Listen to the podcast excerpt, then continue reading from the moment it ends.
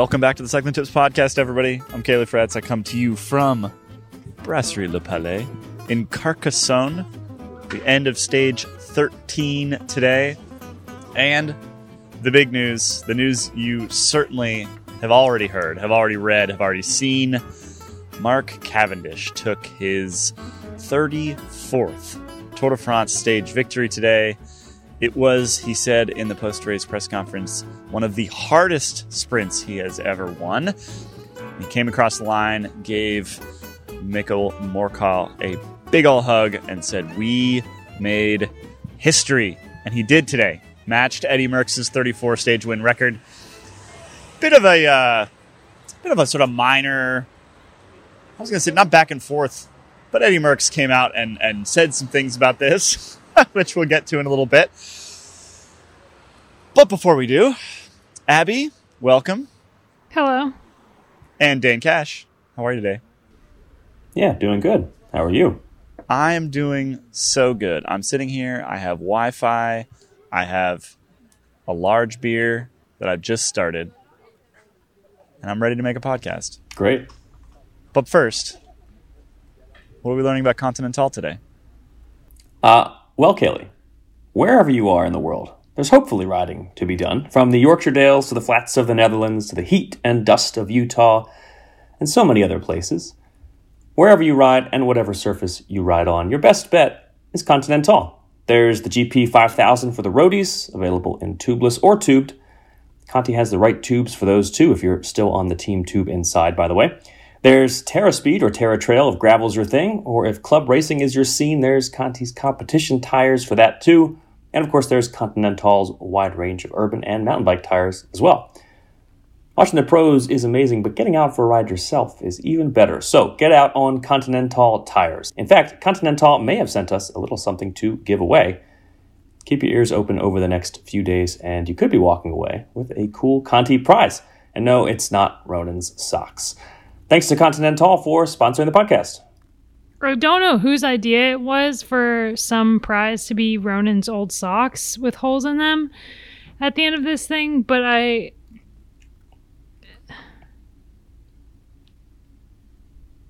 have no words. Did you just stop a sentence like mid-sentence? Is that what? I did, yes. Are you just going to cut that part out? No, I have no words. I have no words. Is he going to wash them first? No, he's not going to wash them. It's gross. It's gross. So don't get the Lanterne Rouge in the Cycling Tips Fantasy competition. And if you do, don't open your mail. That might be me because I keep forgetting to make my pick. Okay, let's get into it today. Let's get into it. Do you want to start with a little sprint breakdown here, or should we talk about the sort of broader context and meaning of 34 stage wins at the Tour de France and really how incredible that is? Let's start with the latter. So, there's been a lot of comparing. There's a lot of comparing Cav to Merckx, obviously, over the last couple of weeks. He has basically refused to talk about this. He referred to it as the M word. He doesn't want to talk about the M word. Didn't want to talk about the record. Kind of made it sound like you just want to think about it. But it was really clear today at the finish line that this is something that mattered a lot to him. And one thing we do know about Mark Cavendish is that he's a student of the sport. Just another perfect example, right? He took his helmet off as he went by the Tom Simpson Memorial on Mont Ventoux the other day. He has actually gotten off his bike at that memorial before at the Tour de France. He loves the sport. He loves the sport's culture. He loves the sport's history. And I think that he respects Eddie Merckx, as we all probably should.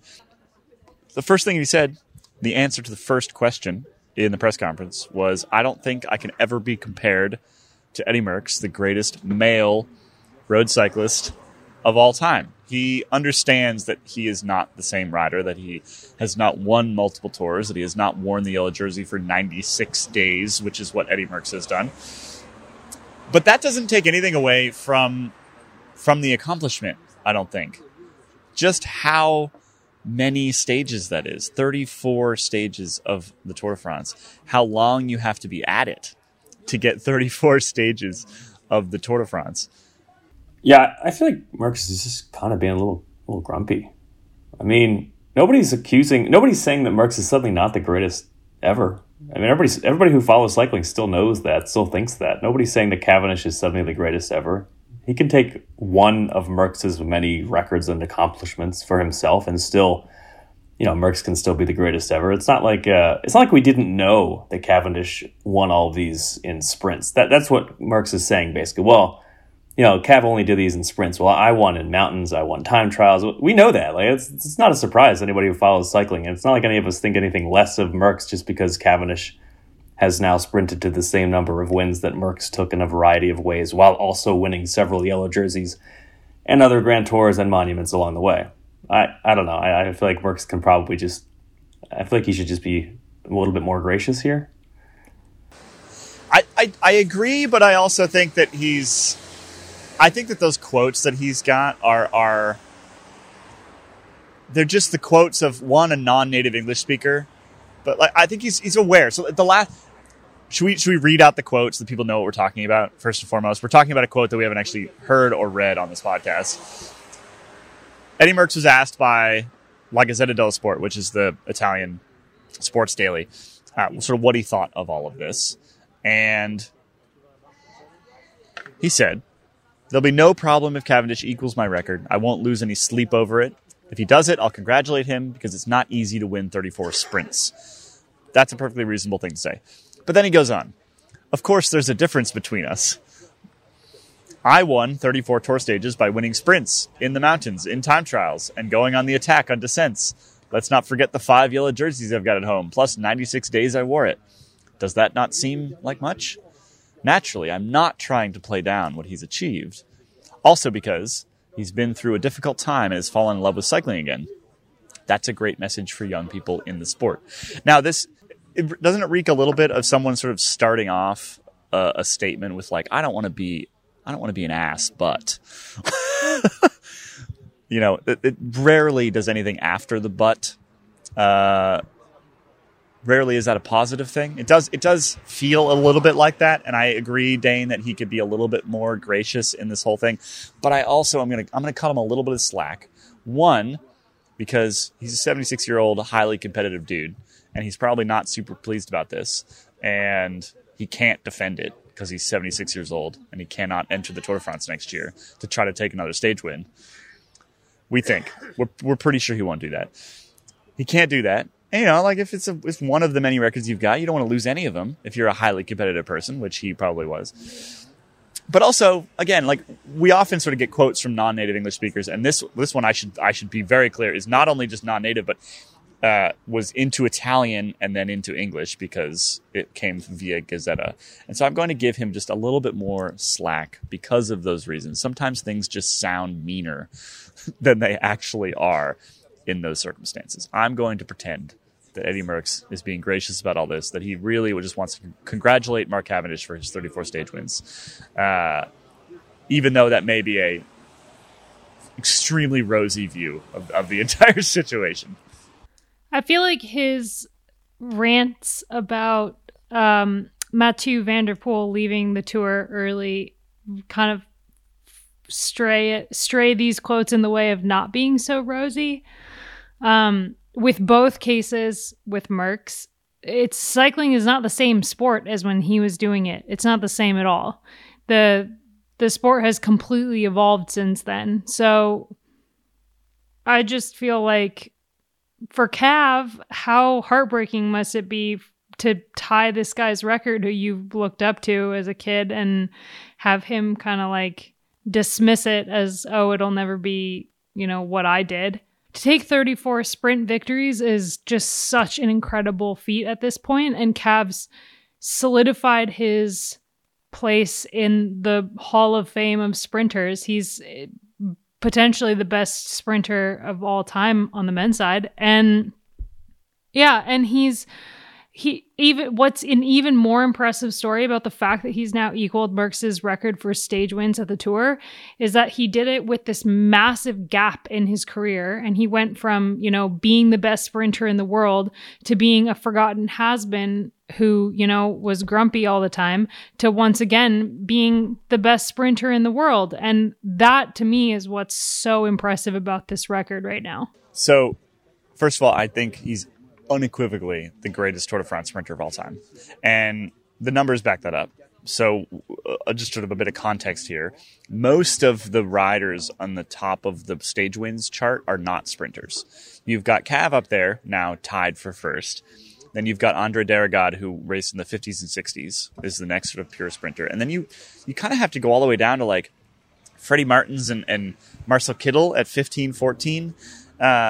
Most of these high stage win riders are not pure sprinters. And I think that speaks to how difficult it is. And let's not forget as well that Cavendish did this during an era that saw fewer sprint stages in each Tour de France than the eras previous. So in the 90s, early 2000s, we often would end up with a tour like this year where we've got, you know, 9 opportunities for sprint stages. But there were also a lot of years when Cav was racing where he won basically at every opportunity, meaning that he could have probably taken more, but some of those races only had 4 sprint stages or 5 sprint stages, and he would win all 4 of them or 4 out of 5, right? I think that makes it even more impressive than it would have been otherwise. This is just like it's like a bit of a Cav love fest today. Like he's earned this Cav love fest because, well, for one, I am just a massive fan of Cav at the moment after his post yesterday about Marianne Vos winning 30 stages of the Giro Donne, Giro Rosa, Giro whatever the F it wants to be called next year.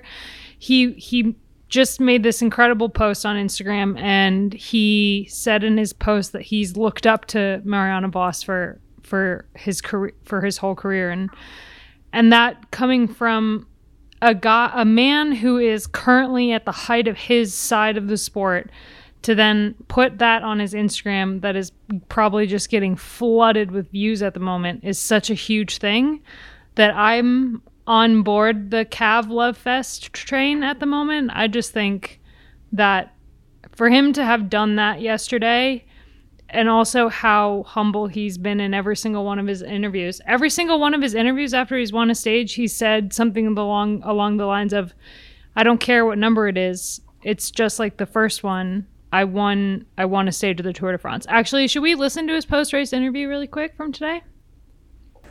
Let's do it.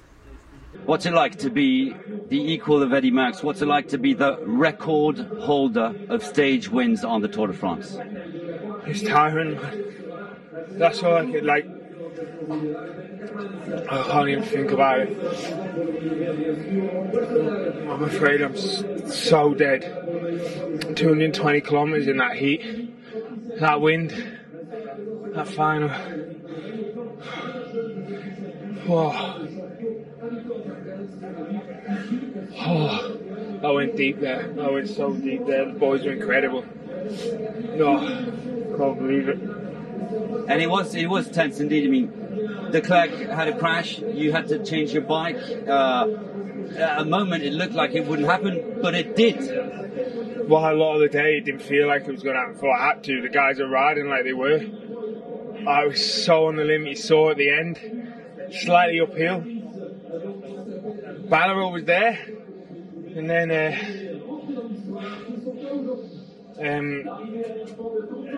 Coutinho got a good jump. I was just lucky at Mørkøv there, he just dragged him back. I was like, the lads just played it calm. I lost a little bit on that last right-hander. The roads with about 4 or 5k to go got a bit slippy. I thought I punctured, and then everyone else was like, "Oh no, it's the road, it's not your time." But we had to take it easy. I just lost a bit. And I've got a problem as well because, like the commissaires on the first day came to me to say I headbutted Buhani on a roundabout, but I didn't headbutt him. The problem is I've got such narrow shoulders that if I lean with my shoulder, it looks like my head's close when I've got narrow. So I've got guys coming in, I've got to really try and think of leaning without using my head. That's hard. That's really hard. In fact, the safest thing to do is use your head. Start using your elbow, like it's the safest thing to do is use your head, but you know what they're like. So I got to watch that, and I lost a little bit. But Mark, I mean, have you realised that you've won 34 stages on the Tour de France, or you haven't realised yet, and or you don't want to talk about it? I haven't realised. It's still just another win on the Tour de France. It's like my first one. I've won a stage of the Tour de France. That's what I dreamed of as a kid. That's what I dream of now. And I worked so hard for it, and I know that, like, I just hope we've seen such a growth, especially in the UK, of cycling in the last, well, since I've started racing here at the Tour de France, you know. And if any one of my wins can inspire them kids to ride the Tour de France or the Tour de France Femmes next year, when they grow up, then that's what means the most to me, I think. And there are some children who must be very proud. A little boy called Casper must be very proud of his dad. Yeah, he is. I've got more kids. I've got 4 kids, but Casper's the one that's obsessed with cycling. Yeah, for sure. He'll be listening to Seb Piquet's dulcet tones on the voice of the Tour de France in 20 years' time. You know. Thank you very much. Congratulations. I have two things. One, you probably picked up on, along the same lines there, Abby, as the Vos post, I mean, you probably picked up on the fact that he very specifically said greatest male road cyclist of all time when he's talking about being compared to Eddie Merckx. Later in the press conference, and I doubt that these quotes will really end up much of anywhere. Unfortunately, the only audio that I grabbed, you mostly just hear me typing in the background, so we won't play it. It doesn't sound particularly good. So he was answering a question about the Tom Simpson Memorial, and him taking his helmet off on Ventoux and things like that. And his response was, Tommy Simpson paved the way for many British riders like myself. I'm privileged to be in an elite club with him, with Lizzie, with Nicole Cook. It's not just me. I think most British riders feel the same, would do the same. So there is another perfect example of he, this is purposeful. This is not accidental, right? He is very purposefully, he's basically, placing his female colleagues in the same sentence, quite literally, as male colleagues. And I think that that's something that, one, he wouldn't have done 10 years ago, and two, that we don't really see from the men's peloton all that often, and it's massively appreciated. That Vos post was fantastic, right? These riders have massive followings. They have strong voices, and they can use them to good effect like this. So Cav kind of addressed this tangentially, not this particular thing, but his sort of growth as a human being in the press conference as well today. And this isn't actually something that I've heard him personally address before, but I know he's done it with in interviews occasionally. But he's at a relatively, not caustic, but combative relationship with the press for quite a long time. And some of that was because the press was combative with him, and some of it was because he was combative with the press. And it just sort of, it creates this bit of a vicious cycle here where, he's a dick to us, and so we're a dick to him. And it just goes back and forth, right? And he kind of addressed that today. Again, I'm going to read off the quote because the audio that we've got just his sound of me typing, which is not great. I think I've been personally picked at, but I think I've also been a prick. That's what Cav said. That's what happens when you're young. As you get older, family responsibilities, you learn how to behave. And it maybe took time away for me to get both the chip off my shoulder and the press to get the chip off their shoulders. I'm a grown-up now. I'm 36 years old. I'm not a 20-year-old boy wanting to fight the world. That's a very different Mark Cavendish than we would have seen when he was a 20-year-old boy wanting to fight the world, right? And so that's why I do feel like, yes, this feels a bit of a Cav love fest here. We're talking effusively about the things that he's now done and how he's the, you know, really the greatest of all time at the thing that he does best. And I think that I would have personally kind of struggled with that 5, 6, 7 years ago. And I'm kind of more okay with it now because I do genuinely believe that if people change, you should allow them to do so, and you should appreciate that and accept that. And he appears, by all evidence, to be a different person, different human being than he was at the beginning of his career. He's much more adult. He's much more... he's just not a prick anymore. That's very helpful for having a good relationship with him and wanting to talk him up like this. I want to move on to the actual win today, because it was incredibly impressive to watch him maneuver through that finish. But I do just want to, like, one more time just reiterate that there are men in the peloton who give the women's professional peloton props all the time. Theo Gegenhardt is one of them. Tom's also is always tweeting about the women, but you do not often see it from the very, very top riders on the men's side. It's pretty rare that a guy who is one of the best in the world right now, who has millions of eyes on him, would do something like that. That is very, very rare from the men's peloton. So I think for me, all is forgiven with Cav, and I think he's great. But can we talk about that win today? Because that was incredible. He didn't look like he was going to win for a couple hundred meters. He was getting shoved around a little bit. He said in his interview that we just played that he got called out a little bit in the stage that the last stage he won, about Buhani and using his head against Buhani, where he said that his shoulders are quite narrow. And so when he's leaning with his shoulders, he's also leaning with his head, which, you know, like, makes sense. But so he was really thinking about that science. He was thinking about that while he was trying to stay in position today. But there was multiple times where he was in a really terrible position. It looked like he wasn't going to win, and he was just able to be so scrappy to get himself into the perfect wheel, going into that left-hand turn, going into the finishing straight. It was incredibly impressive. Yeah, it was a really unusual final 600 meters or so, because Deceuninck Quickstep had a well-marshaled lead-out, kind of running things heading into the last 600 meters. They had like 3 riders at the front. And then as they rounded that final bend, DSM just shot past them. And all of a sudden, the Quickstep train was broken up, and it was a little ways back. Cavendish and Michael Mørkøv were a little ways back.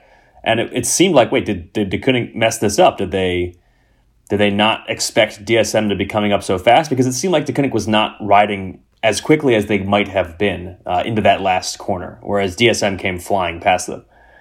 And so Cavendish and Mørkøv were probably 6 spots back or so with like 400 meters to go. And it was kind of a moment of uncertainty there, but Mørkøv just did a really impressive job of pulling Cavendish right up back to the front again, which is not easy to do when they're going that fast and with that little ground left to cover, but Mørkøv did it. And Ivan Garcia-Cortina was at the front for a little bit there, and then all of a sudden they're back. And it was like, oh, no, they didn't mess it up. They did it perfectly. Michael Mørkøv was amazing. And he was so amazing that Cavendish won the stage and Mørkøv finished second right behind him. That's how good they are. Can I say something slightly controversial? I think Mørkøv purposefully did not win that bike race. I think he could have won that bike race. Yeah, I don't know how controversial it is, because I kind of think that might have been the case as well. It was certainly close if Mørkøv had really wanted to. I mean, wouldn't you? Like, wouldn't you if that's what's on the line? Wouldn't you? Because I don't know. Like, a stage wouldn't be a big deal for him. But at the same time, if that's what's on the line, and you don't want to be the guy that prevented him from getting 34, right? Like, you don't want to, as an opponent, that would be fine. But as a teammate, you do not want to be that guy. But if you look at so there's a photo We've got it on the sort of news piece that's up on cyclingtips.com, great website, that you can see that one, Mørkøv is seated, and two, he's kind of like forward on the bike a little bit right before the line, meaning that not only did he not do a bike throw, he did the opposite. He was literally like pulling his bike toward him and looking at the time straight over at Cavendish to make sure that Cav's wheel was the first one across the line. I think 100% he could have taken that stage. But I'm kind of glad he didn't, I guess. Again, you wouldn't want to be that rider. You wouldn't want to be the guy that took the 34 away. But I do think that's a little. It's always a bit weird, right? When you've got the lead out man that could have won, and he didn't quite brake check, but he was pretty darn close. Now, the reason for that, I think, was that finale was hard. It was really, really hard, and Cav talked about that quite a bit in the press conference as well. Not just in the bit that we just heard, but also later. There's a sort of like getting the nuts and bolts of it. There's basically there's a later press conference where Cavendish or whoever wins the stage talks directly to the press via like a video link. It's normally or often in person, but it's a video link these days. And he talked pretty extensively about how difficult the stage was and the fact that it was this sort of like this 1-2% climb actually up to the finish, and how he was just really sort of fully on the limit that entire time. And how it was really a much better finish for somebody who's not like him. He's sort of like the punchy type, right? He referred to his short legs. I'm not sure that has anything to do with it. But it's more like a Wout van Aert kind of finish. And we saw the results of that in the finale, which is, Cortina going off the front. It was not sort of a traditional straight, flat, fast finish. The little bit of rise was what allowed those riders to make those late moves and what made it so, so hard. And also just really impressive that Cav won it, because it wasn't really a great finish for him. I mean, he's buying all of them Rolexes at the end of the race anyway, so... He owes Mørkøv way more than a Rolex. He'll get him a fancy Rolex. I feel like it would be cool if Mørkøv got some chances for himself at some point before, I mean... I'm asking the watch expert at my table what the most expensive watch would be. Patek Philippe. There you go. That's what he needs to get everybody, including Michael Mørkøv, and maybe like buy him a house or something. Did your brother just tell you that? Yeah. Your brother's a watch expert? Yeah.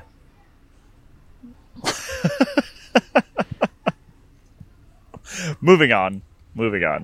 Well, it wasn't exactly easy for Deceuninck Quickstep to even get to that lead out train at the end of the race. There were crosswinds. There was a pretty gnarly crash in the race as well that sent home Simon Yates and saw Søren Kragh Andersen scrambling out of a ditch. It looked like a really nasty crash. I don't know what caused it. If it was it looked like gravel on the road is what I kind of heard afterwards. But the whole day was pretty hectic before they even got to Carcassonne. Yeah, it seemed like that last hour and a half or so was a pretty nervous period. Obviously, that crash was bad. There were other crashes. There were punctures for several riders, Cav included, punctured at one point. And then they headed into some crosswinds.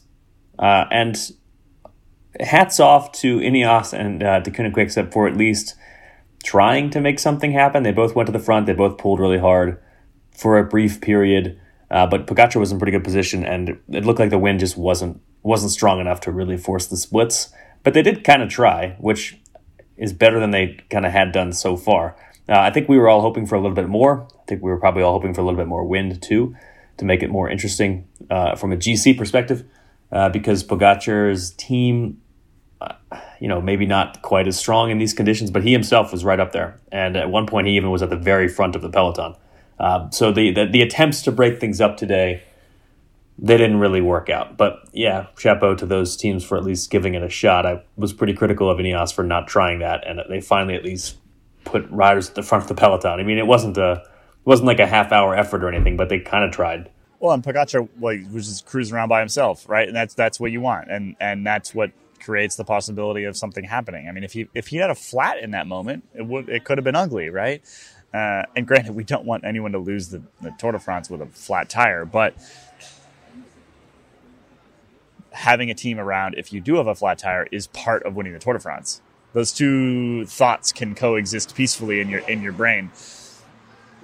And we saw him isolated again, which is not really a great sign. And Pogačar actually sort of referenced specifically the crash of Majka in his post-race press conference, talking about how that's a real blow, depending on exactly how injured he is. That's a real blow going into the Pyrenees, because Majka was kind of his last guy, was really his right-hand man when they get into the mountains. And so a already...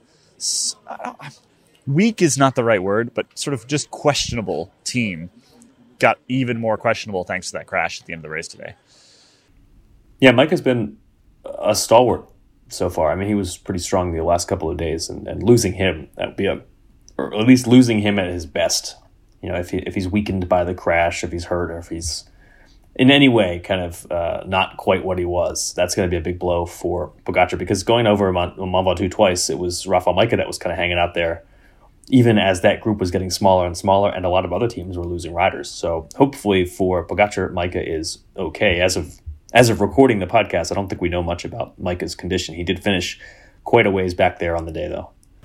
Yeah, I mean, even Pogačar wasn't sure whether he had any broken bones, what exactly the situation was at the press conference. And so we're still waiting on that information. He was taken to the hospitals for checks, and we have not, as of recording, again, we usually record these sort of shortly after the stage. As of recording, we do not know the result of those scans. All right, should we move on from the Tour de France real quick? Speaking of sprinters and incredible sprinters, Lorena Wiebes took her second stage win at the Giro Donne. She won by a full bike length over Emma Norsgaard. It was a very, very impressive sprint victory by her, and also a really incredible lead out by Corinne Rivera for Wiebes to take that second win. And she's really been the top women's sprinter in the peloton this year. It's been awesome to watch her really kind of come into her own as a rider on DSM. She had a little bit of an off period when she switched teams from Park Hotel Valkenburg to Team Sunweb. So really great to see her kind of putting her stamp on women's cycling, because we always knew she was going to be really amazing. The other big news in women's cycling today is that our very own diarist and former USA national champion Ruth Winder today announced that she will be retiring at the end of 2021. What a career she's had. Pretty excited for her next step. Should we hear her diary really quick? Hey, Cycling Tips. Ruth Winder here again. Just finished stage 7 of the Giro. Finished stage 8 of the Giro. So 2 more days to go. And it's my birthday, and it was really nice. Lots of people wish me happy birthday in the peloton, and today I announced that I will be retiring at the end of this year, so I feel like I'm being celebrated a lot today, which is a really fun feeling, and the team is making me feel really special too. I came back to the hotel, and there was a little present on my bed, and everybody seemed in good mood and good spirit, so it's definitely emotional in a few different ways, but overall, feeling good and happy today. For me, my day was really chill. I just mostly sat at the back and took it easy. The first maybe 40-50k was so annoying because there were a lot of attacks going, and I felt like there could have been a freaking peloton off the front of the bunch of 30 people that wasn't being chased down, and then the second a Trek Segafredo jersey jumped into that break, it was like the entire thing was chased down, so it was constantly just us not wanting a big break to go away with one of every team in it without us in it. But then at the same time, as soon as we moved, then it was being brought back, which just felt really, really frustrating. And I was getting tired and grumpy from it. And in the end, a couple of smaller teams got away in a small break. And then all the big teams were like, okay, that's it. And then we just, cruised around Italy for a while until the sprint train started to chase it back. So that was mostly DSM and Movistar that chased it back, obviously, for Lorena and Emma and then it was, yeah, Lorena won the sprint at the end of the day for DSM, which congrats to them, another win. She's super strong and a really good sprinter. We tried to put Lucinda up there again, but I believe she had a front flat tire, so she finished 10th on a front flat, which is just crazy. So yeah, we did our best to put her up there, but I got caught behind a little bit of a crash with a couple K to go, and I saw all of the Bike Exchange girls on the floor, and I hope they're all okay. I haven't heard anything about what they're doing, how they're doing, but I was behind that, and so I didn't really see the chaotic last couple K, and I'm honestly okay with it.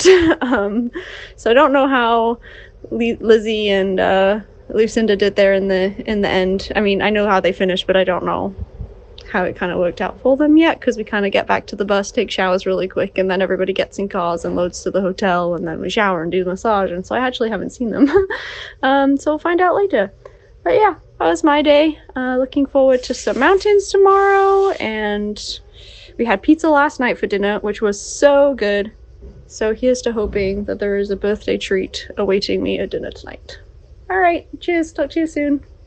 Has her next step been announced? Winder bakes? I do assume. I mean, she loves baking.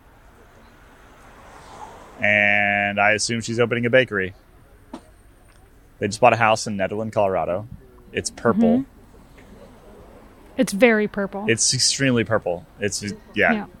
Like, if you just sort of imagine the purplest house you can really possibly imagine, and then just make it like 10% more purple, that's how purple their house is. Plus a little bit extra. Yeah. But they're very excited.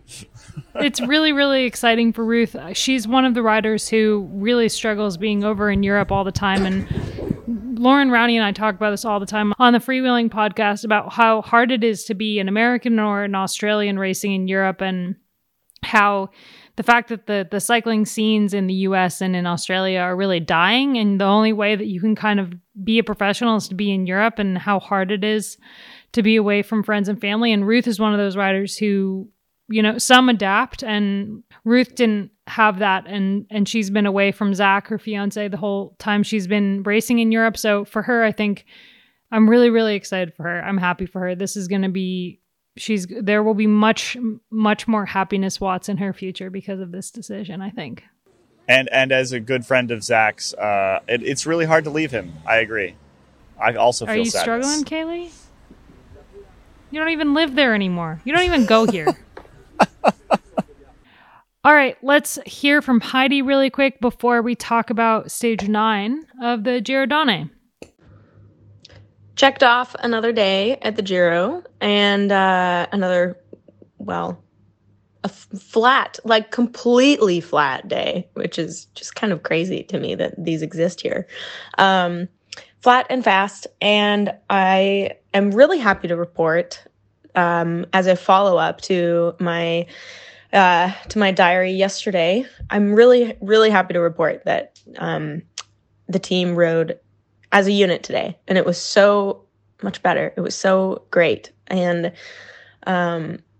we gained so much respect in the peloton, or at least that's what it felt like. People gave us space, and we rode. We were all lined up, all four of us, in so many different parts of the race, near the front. Sometimes we just were on the front just because we needed to put ourselves there. And just sort of assert that we are, rally is here, we are riding together, and we can get some, we deserve some respect right now, which was great, because honestly, I think when we take stock of what the rest of the Giro means to us, we are not really in the GC. I think the stages have been so fast that it's been really, really hard to get any breaks going, besides breaks of 1 or 2, and they're just kind of flailing out there, you know, and until they're predictably brought back. And So when we take stock of like what we can do here at the Giro as a team, I think it's just been, it was really nice today to feel like we made really good progress in just in riding together and communicating and like being at the front for some really significant parts. Like the crosswind, there was crosswind all day today, but the wind just wasn't strong enough. And it kind of picked up a little bit in strength. And there was a really cool moment where we, at like 62 to 70K, there was just a part that could have been really critical, where we turned to the left and it became a tail crosswind. And if, you know, if say Trek or DSM had wanted to get on the front and split the field, if the wind had been a little bit stronger, they totally could have. And the four of us were like lined up right behind DSM and Movistar at the front, ready for whatever was going to happen. And, you know, there was a little bit of shuffling and stuff, but nothing, you know, there was no split. The wind wasn't strong enough, but it was so nice to be up there with the whole, you know, with all four of us feeling like, okay, we're doing it. Like we're doing this, we're making really good progress. And, yeah, that just felt really nice. And, we stayed safe today. We didn't have any chaotic exits from the Giro. We're a little bit nervous because of the COVID cases that are popping up. And, yeah, especially after Tibco announcing their COVID case. And so we're all getting tested and just crossing some fingers. And yeah, I mean, the rest of the days, we got nothing to lose. So, yeah, man, we're so close. So close. So stage 9 on Saturday is the second massive mountain day for the women. It'll be, I have no optimism left for this race, so we'll see how it goes.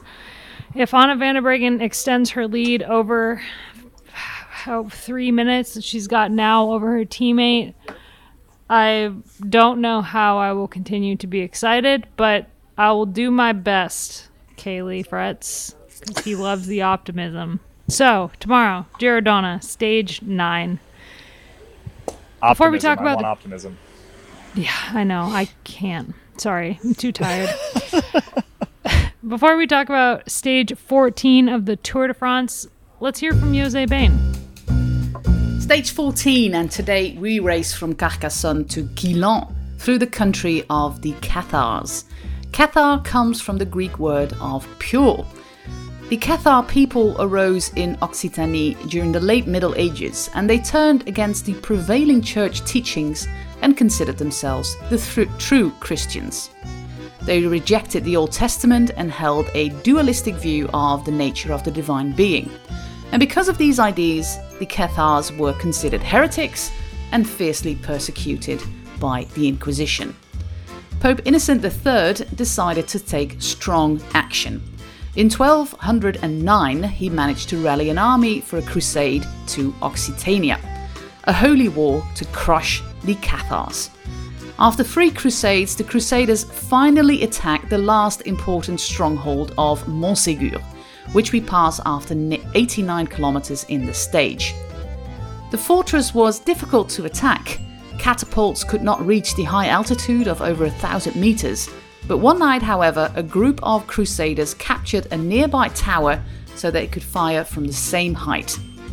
It eventually forced the Cathars to surrender in 1244. Anyone who did not want to convert to Roman Catholicism was burned at the stake, and in Montségur that was about 200 to 225 people.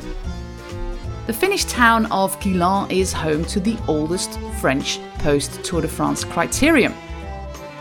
It's organised since 1938. Post-Tour criteriums are very popular in countries like France, Belgium, the Netherlands, but also Germany has some races. The stars of the Tour de France, preferably the jersey and stage winners, get an invitation and an often large sum of money. The yellow jersey winner can actually win more in criterium fees than the prize money in the actual Tour de France. It's rumoured to be well over €50,000 per race. They get flown into private jets, and local sponsors fund the races. These criteriums are social gatherings with copious amounts of alcohol, but seeing the stars you saw on TV in real life is really cool. The stars get driven around in convertibles on the course to be seen and cheered on by everyone. There's also a lot of time usually to have your picture taken, and the VIPs even have time for a little chat. The start field is completed with regional and national pro riders, but they get a considerably smaller amount of money for their effort. The race is not a race, but because where do you see Chris Froome win a sprint against Sam Bennett? But the spectators usually don't care. It's great fun to watch and have a good night out on a summer evening. In 2020, all criteriums were cancelled, and for 2021 it doesn't look good either. With the social distancing rules still in force and many companies taking a financial hit because of the COVID pandemic, this just is not the time to go around and ask for sponsor money. It's not clear if the Quillan criterium, usually on the 15th of August, which is a bank holiday in France, takes place. The last entry on their Facebook page is already over a year ago. All right, Dane, what does stage 14 look like? It looks like a breakaway day, if you ask me. It's a very up and down kind of stage, a great transitional kind of stage as the race heads towards the Pyrenees and kind of into the Pyrenees, actually, from Carcassonne. There are 5 categorized climbs on the stage, all of them either Cat 2s or Cat 3s, and they're kind of sprinkled throughout the day. So with a high-altitude stage in Andorra to follow, and a profile that's going to be hard to control, and it's going to be too hard for the sprinters. It's like a perfect day for the breakaway. And it's going to be one that's going to offer some points for the mountains classification as well because of those Cat 2s along the way. We'll have some points there. I think it's going to be a pretty interesting one to watch. I think we're going to see a pretty good battle up the road.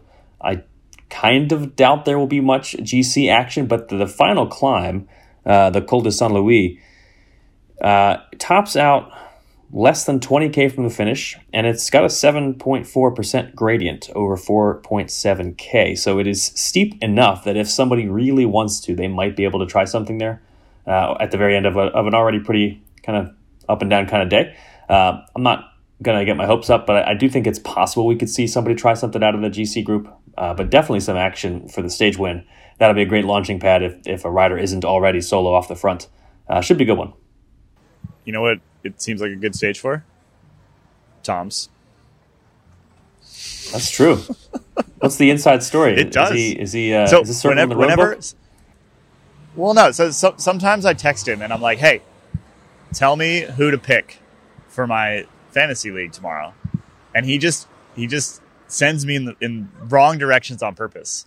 Usually, and generally, when he does that, it means he's going in the breakaway. So I did text him and say, "You gonna go for it tomorrow?" And he just said, "Yup." So there you go. Also, we know that Tom's listens to the podcast because he texts me in the morning about random things that we get wrong sometimes. Fact checking by Tom's, so we do appreciate that. I should say, he doesn't text me about things that get wrong. He just texts me about, like, he just comments on things that we have discussed. Or like this morning, remember how yesterday I was like, yeah, I'm going to try to catch Harry Sweeney in the morning. And then he texted me on the bus and he's like, you're not going to get Harry Sweeney this morning because he's on the bus in front of us stuck in traffic. And I was like, oh, that's cool, very helpful, thanks, actually. It was very, it's a really useful inside source. And I just left at that point. I went on with my day. I was like, well, if I'm not going to get him, I'm going to get out of here. So I do appreciate that, Toms. I know you're out there listening. Friend of the podcast. Really a partner of the podcast, you could say. All right, should we make some picks for tomorrow, or did you just make your pick? I made my pick. That's your pick? Yep. Dane Cash, your pick for tomorrow? Potato Man's good.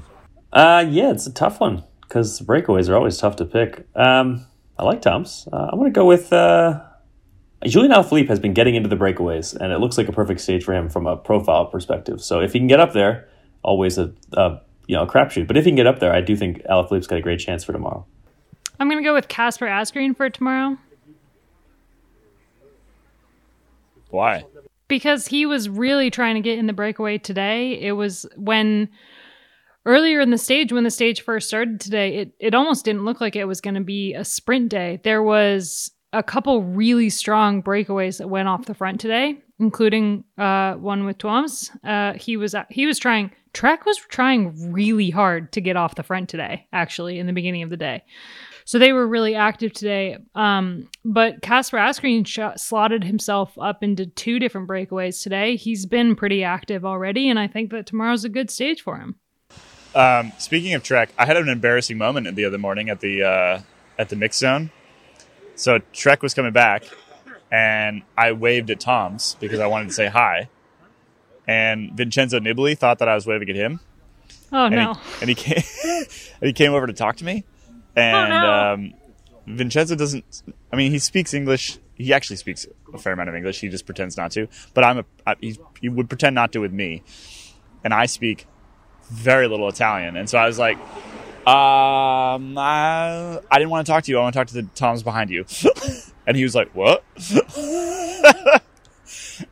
And the entire rest of the press pen just cracked up because I was like literally the first time in history that anyone has pulled Nibali successfully over to the mix zone. I was going to say, I mean. And then not wanted to talk to him.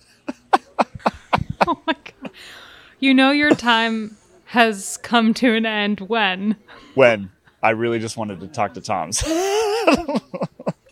I also had like zero questions in my brain prepared for Nibali. And so given more than 2.5 seconds, I would have just come up with something and been like, okay.